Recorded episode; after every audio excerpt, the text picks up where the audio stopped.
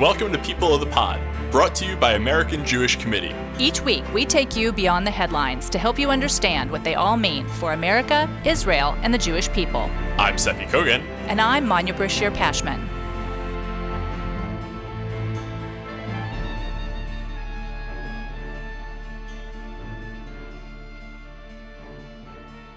Journalist Soraya Nadia McDonald is the culture critic for The Undefeated, ESPN's platform for exploring the intersections of race, sports, and culture. She has been a finalist for the Pulitzer Prize for her essays on theater and film, including The Unbearable Whiteness of Oklahoma and an essay about the first black woman to play the damsel in distress in King Kong on Broadway. Last year, when her fellow Howard alum, entertainer Nick Cannon, made anti Semitic remarks on his podcast, and another Howard University alum, Sean P. Diddy Combs, defended him, Soraya wrote a more personal essay about being black and Jewish, the daughter of a woman who grew up in post war Amsterdam, where no one forgot what the Nazis had done. Next month, Soraya will be part of the first broadcast network news magazine that aims to put black life in America front and center. Soul of a Nation will premiere on ABC in March. Soraya sat down with us for a conversation about confronting anti Semitism as a black Jewish woman. Soraya, it is an honor and a privilege. Oh, thank you so much for having me. You talk about growing up in North Carolina and not advertising you were Jewish when you heard anti Semitic remarks. I can relate to that reticence, having grown up part of the time in North Carolina as well, but I'm white, so my experience was still very different. What was it about the Nick Cannon controversy that prompted you to write this very personal piece? It actually started earlier than that the Tree of Life synagogue shooting just really shook me. The shooting happened. I just, you know, I kind of collapsed. I remember, I think it was the weekend that that happened. I was going to a show in the city. I live in Brooklyn, home to Biggie and Notorious RBG.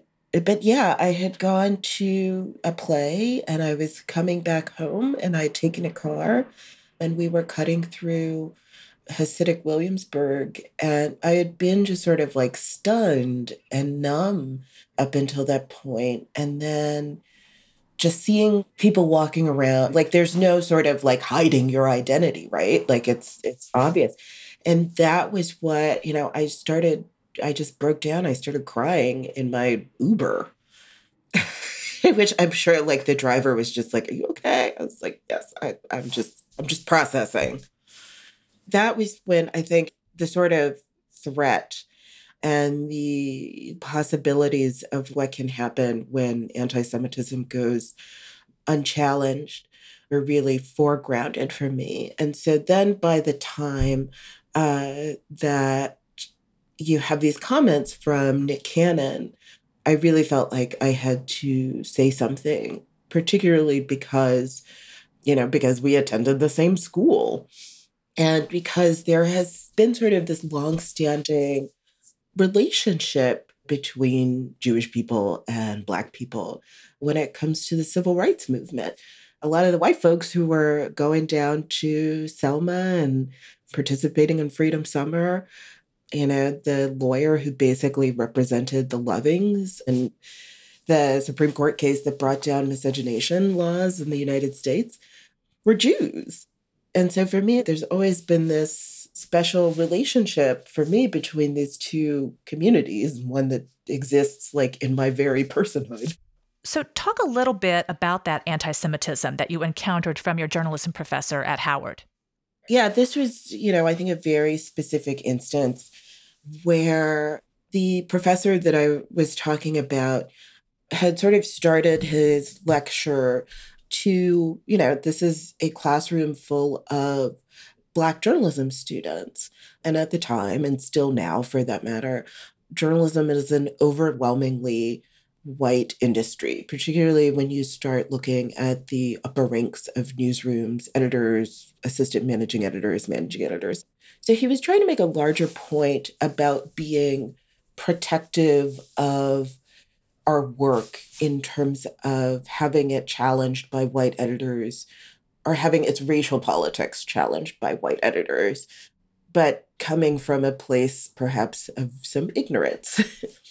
you know, and basically sort of alerting us to like if something goes wrong, that the responsibility or the blame will fall back on you because it's your byline, which is very true. Yes, it is. but the example that he used was that he had written a profile of Louis Farrakhan, and he was sort of vehemently objecting to Farrakhan being characterized as anti Semitic, which, you know, as long as I'd been raised, that's how I thought of him. That's how my mother thought of him. You know, it certainly, I think, colored our views of the Million Man March. You know, I remember getting up and watching it on TV when it took place but at the same time, you know, having my mother sort of like running commentary, Farrakhan's ideas, not only about Jews, frankly, but also about women. And so, you know, this professor, it starts out as, you know, his sort of objection to Farrakhan being characterized as anti Semitic, and then sort of falls down this sort of larger rabbit hole of resentment not just toward white people, but Jewish people in particular, you know, sort of exerting this power over what he could or could not say in the newspaper. And then I started to get uncomfortable. You know, then I'm like, oh, this is uncomfortable.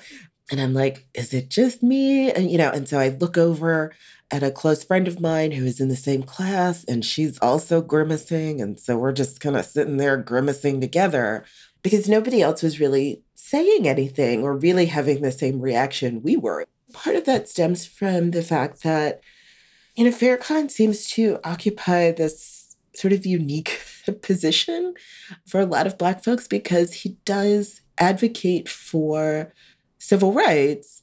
At the same time, you know, he's espousing a lot of really harmful ideas. And, you know, I think some folks and I, you know, I can't speak for everyone, but at least my observations were, you know, okay, we can kind of like take that and just sort of compartmentalize it and not really listen to it and maybe just sort of bring up the levels on the civil rights points that he's making that we find worthy. But this just seemed just a bridge too far. What has been the reaction to Nick Cannon's apology and engagement with the Jewish community regarding his remarks? You know, I think he was getting some pushback for apologizing in the first place, which I found ridiculous.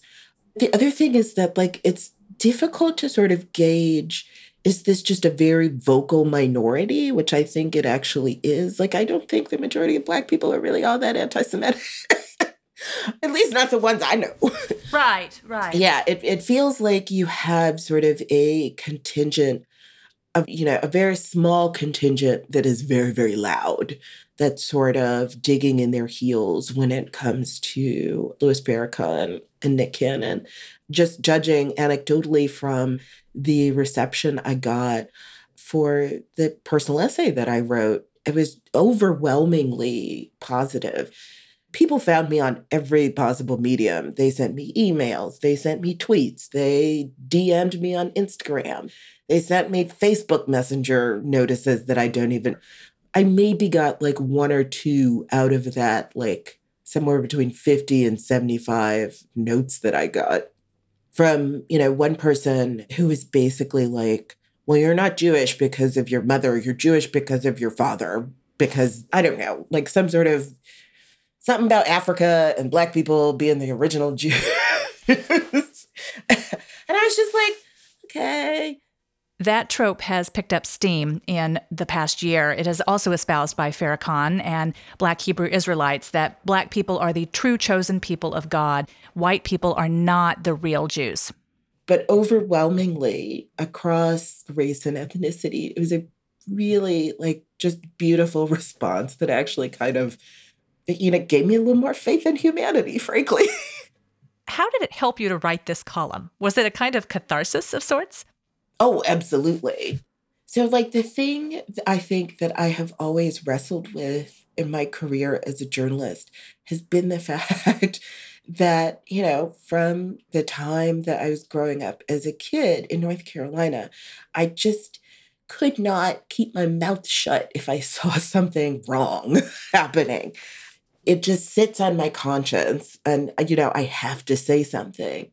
And when I was in college and, you know, sort of during the beginning of my journalism career, like usually that feeling of conflict would bubble up with matters that had to do with gender and gender equality.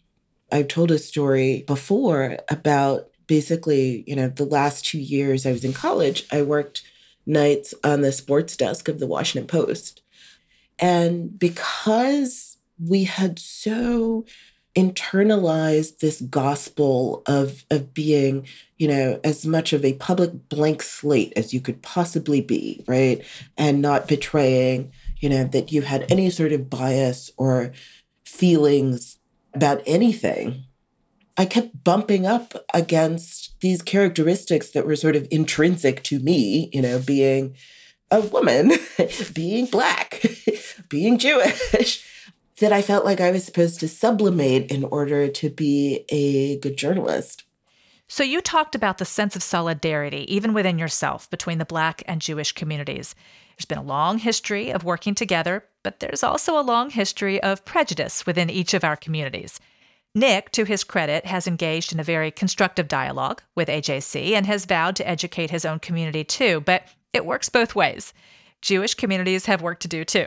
Yes. But I'm just curious, from your perspective, how do you believe organized Jewish communities can engage in social justice movements like the Black Lives Matter movement? And how can Jewish spaces be more genuinely inclusive? I'm going to start with the last part of that question first about Jewish spaces.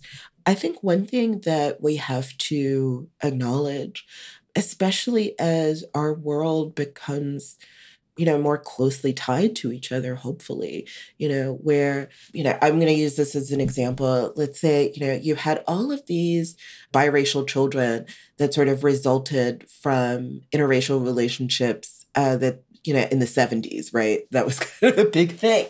You know, the same is true to a certain extent for multiracial Jewish people. There are certainly a lot more of us, I think, than there were even, say, 30 or 40 years ago it's pretty normal now for there to be, you know, light skinned, curly haired black kids running around attending shul. At the very minimum, like, can we just acknowledge that that's normal? As opposed to the feedback I got so often when I did say something was, oh, when did you convert? or you know, there's always an assumption that I was like an outsider in some way. And sometimes that was overt, and sometimes it was just, you know, I'd walk into a synagogue and people just sort of turn around and and just kind of, you know, you can see that look where they're just sort of processing, what are you doing here? And frankly, it's a little exhausting to sort of always have to reassert your right to be in a space, you know, to the point that, you know, that will drive you away a little bit. There is this embrace of diversity at Howard that's really special because you have students from all over the African diaspora. And so it's not just African American students, you have West Indian students, right? You have students from all over Africa, from Nigeria, from Ghana, from Senegal, who all have very different cultures after a while you know if you spend enough time on howard's campus you will learn to discern the difference between a Bajan accent and a jamaican accent and a trinidadian accent. So you know like my being jewish was oh okay well she's just like she's just another flavor of black person. For the most part. You know, Soraya, you're a theater critic. Is there a piece of art or a performance out there that authentically portrays the relationship between the Black and Jewish communities? One of the shows that I saw this past season as a critic that I was just really blown away by is Fires in the Mirror, which is Anna Deavere Smith's documentary play, where she basically goes through you know, at the heart of it is this conflict that occurs between, you know, Black people and Jewish people in Crown Heights in Brooklyn after the death of a child. And Anna, to her credit, you know, I think is actually, she does like some really great journalistic work when it comes to interviewing people and getting them to really, one, you can tell from the testimonials that she includes that she's a fantastic listener. She creates a space where it is possible for everyone, you know, no matter their race or ethnicity, to feel like they can be honest with her. And what results is, you know, you have this one person who basically is embodying a bunch of different people, right? And their voices and their affects. And it's such a work of radical empathy. And when I saw it at Signature Theater, I went with a friend of mine who's also, you know, basically just sort of a lapsed Jew, you know, and he's white. And we walked out of there, you know, we were just like, wow. It really is, I think, an astonishing work and, you know, an example of what can be accomplished, you know, when people can kind of bring down their guards and and really listen to each other. So in other words, radical empathy. You're talking about the power of radical empathy, and perhaps it would serve a purpose in Jewish spaces as well, and African American spaces. How about all spaces? but to the question of how Jewish spaces can be more welcoming, radical empathy. Yeah. I think, you know, one of my favorite people on the internet, and actually just in the world, is Rabbi Danya Ruttenberg. And she started this thread on Twitter a while ago. And it's basically just like, it feels like there's a stop in every country. And she's like, these people are Jews. There's like Chinese Jews and Ethiopian Jews and like, you know, Portuguese, just every flavor of, you know, Sephardic, Ashkenazi, Mizrahi, like all the Jews. um, you know, and basically sort of pointing out like that there is this sort of beautiful, broad diaspora of Judaism that very often isn't reflected sort of in the media that we see because Ashkenazi Judaism is centered so much as sort of like not even just the default flavor of Judaism, but like the only flavor, right? You know, I wrote about this in my essay where I found myself just sort of like confused about my own Jewish identity because like I'd never seen a picture of another Sephardic person who I wasn't related to until, you know, like I was in my 20s. The Post did this beautiful package for Passover that was just focused on Sephardic cooking. And I remember, you know, I saw the front of the food section, and there's this woman who looks like she could be related to my mother or my aunts. And I was like, oh my God. It was just, it was a revelation. So, you know, I think incorporating into services, into ways that we, you know, observe our religion more than just, if we make it more than just sort of centered around Ashkenazi heritage, I think would actually go a really long way. Soraya, thank you so much. This has been an illuminating conversation. Oh, thank you.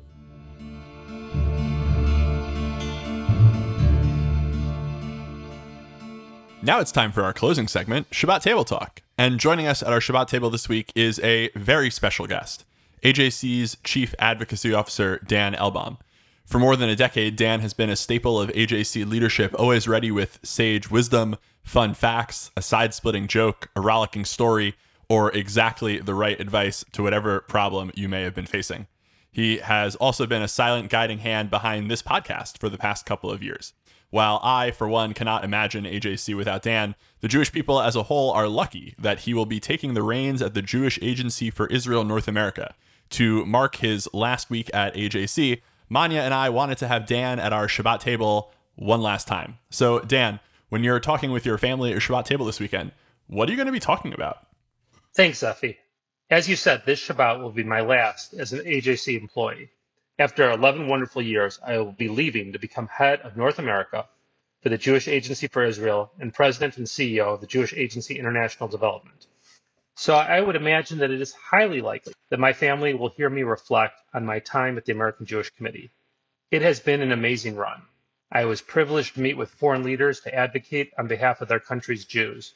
I crouched in a Hezbollah tunnel with diplomats in northern Israel and showed them the real risks faced by the Jewish state and I prayed with the Jewish community of Thessaloniki, Greece, which once numbered nearly half the city's population and is now at less than a thousand people, many of them Holocaust survivors. Most of them did not speak English, and I did not speak a word of Greek, but Adon Olam was the same tune that is used in my very own synagogue. Yet I will probably not talk about any of those memories, as wonderful as they are.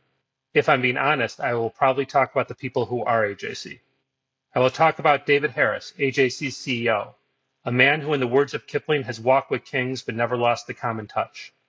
I will talk about my late counterparts, AJC Chicago presidents and co chairs with whom I've served Larry Edelman of blessed memory, Jack Levin, Alan Melamed, Michael Tickner, and Kim Pimley, who took the time from their extensive professional, personal, and philanthropic commitments to devote themselves to the Jewish people.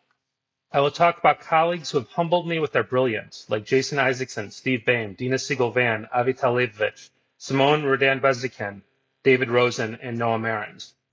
I will talk about the mentors I've had, like Vicky Schoenfeld of blessed memory, Janet Becker, Rick Hine, Mark Stern, Rick Hershout, Emily Soloff, John Levine, and Myrna Frankel, who saw something in me over the years and gave me their counsel and unconditional support.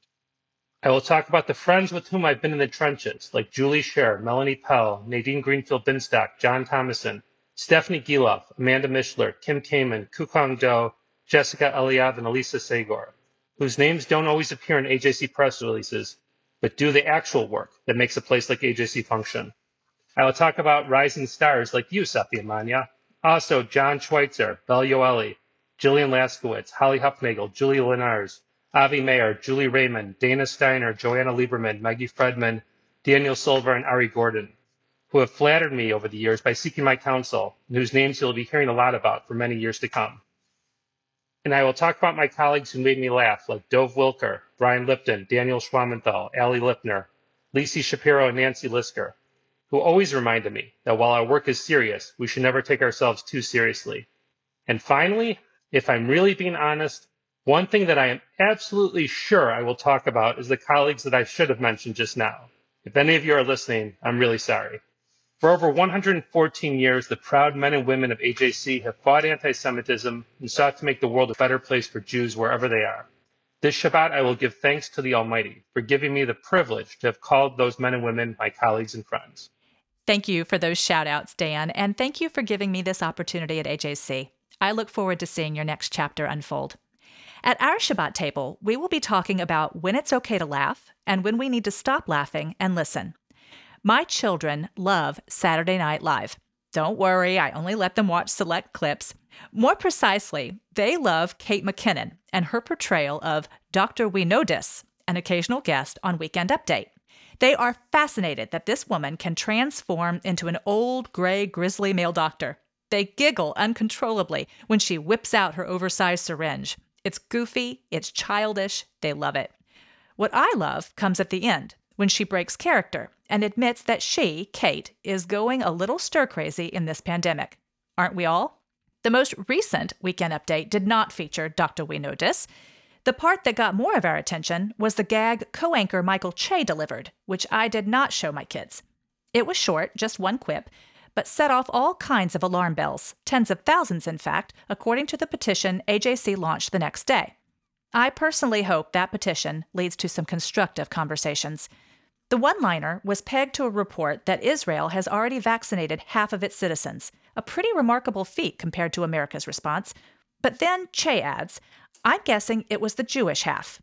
Now, I heard this as just plain ignorant of the fact that 20% of the Israeli population is Arab Israeli, not Jewish. But ignorance isn't an excuse when you're flirting with anti Semitism. You see, implying or accusing Jews of only taking care of their own has a long history, way back to the Middle Ages, in fact. It worked well for the Nazis, too. And that's the pain the joke triggered for so many. When I was living in Chicago, I took improv lessons at the legendary Second City, and in one of my first classes, I learned that certain topics are off limits. Rape, for example, not funny triggering for many. Anti Semitism never really came up. Ten years ago, why bring it up when it wasn't really an issue? But here's the thing anti Semitism is a shapeshifter. It morphs and expands every time we think we've nipped it in the bud, finding new ways to convince people that Jews fit a stereotype. If not the Jew next door, then perhaps the Jewish nation. Now, some have argued that Che's joke was legit, legit political commentary about the way Israel treats the Palestinians whom he never mentions, by the way. In Che's defense, some reputable journalists have not accurately reported the Palestinians' position on accepting vaccines. AJC has pointed that out too. But SNL reaches millions, And while we can't expect comedians to do their own original reporting, we can expect them to listen when their punchlines trigger a large scale painful response. Israel has given at least one dose of the vaccine to more than half of its citizens. About a third have been fully vaccinated, regardless of religion. We know this. Anti Semitism is no joke. We know this too. And that's what we'll be talking about at our Shabbat table. Seffi, what's on your TV these days? Well, Manya, I'm also thinking about comedy and television. You know, my family calls me a television snob, and they are right, frankly. While I'm an avid consumer of great TV, both dramas and comedies from the US, Europe, and Israel, I basically don't have any interest in shows on network television. But this week, one of them grabbed my attention. With TV production slowed to a crawl because of the pandemic, it seems that networks have been acquiring the rights to some foreign shows and airing them to fill the gaps in their programming schedule. That's how the Canadian show Nurses came to NBC. Nurses is a pretty typical hospital drama of the ER or Grey's Anatomy genre, except with lower production values and worse acting because it's not a product of Hollywood. A clip from episode 8 of this show made its way to Twitter last night. In the clip, a young man is in a hospital bed, crudely made up to look as though he were a Haredi Jew. His nurse is explaining to him that he will need a bone graft, which the nurse explains comes from a deceased donor. Upon hearing this news, the man and his father, dressed in an even shoddier approximation of Haredi garb, exchange meaningful looks and voice their fear that the bone, or what the father calls a dead Goyim leg, could come from a woman or an Arab. Another nurse chimes in helpfully to add that worst case scenario an Arab woman. The first nurse tries to reason with the patient, telling him that he will never play basketball again without this procedure. The patient, resolving himself to his fate, says that that must be God's will. And scene.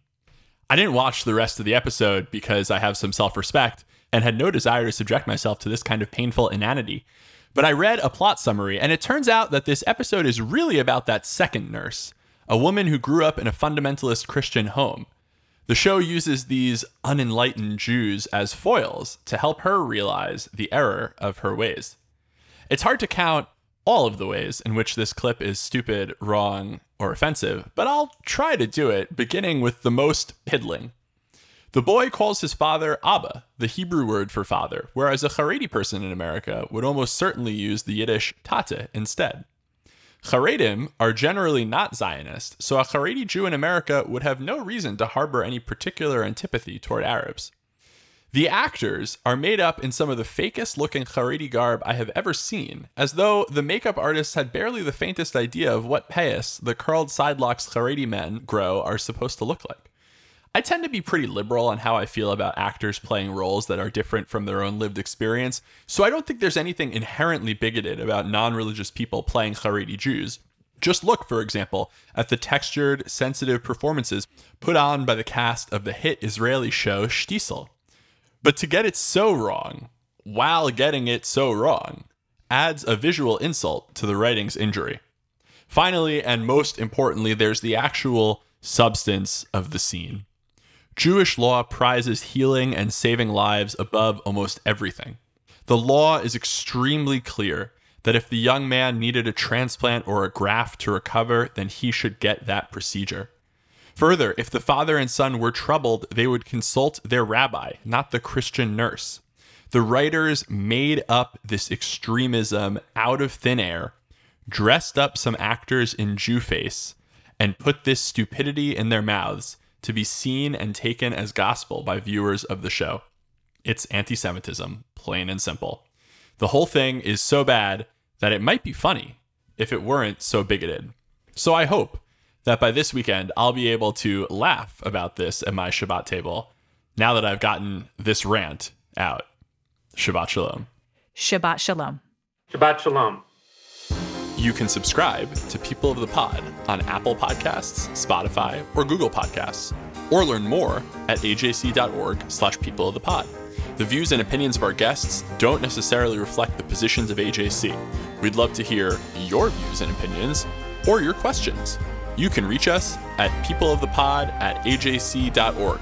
If you've enjoyed this episode, please be sure to tell your friends, tag us on social media with hashtag People of the Pod, and hop onto Apple Podcasts to rate us and write a review to help more listeners find us. Thank you for listening. This episode is brought to you by AJC. Our producers are Kukong Do and Atara Lakritz. Our sound engineer is TK Broderick. Tune in next week for another episode of People of the Pod.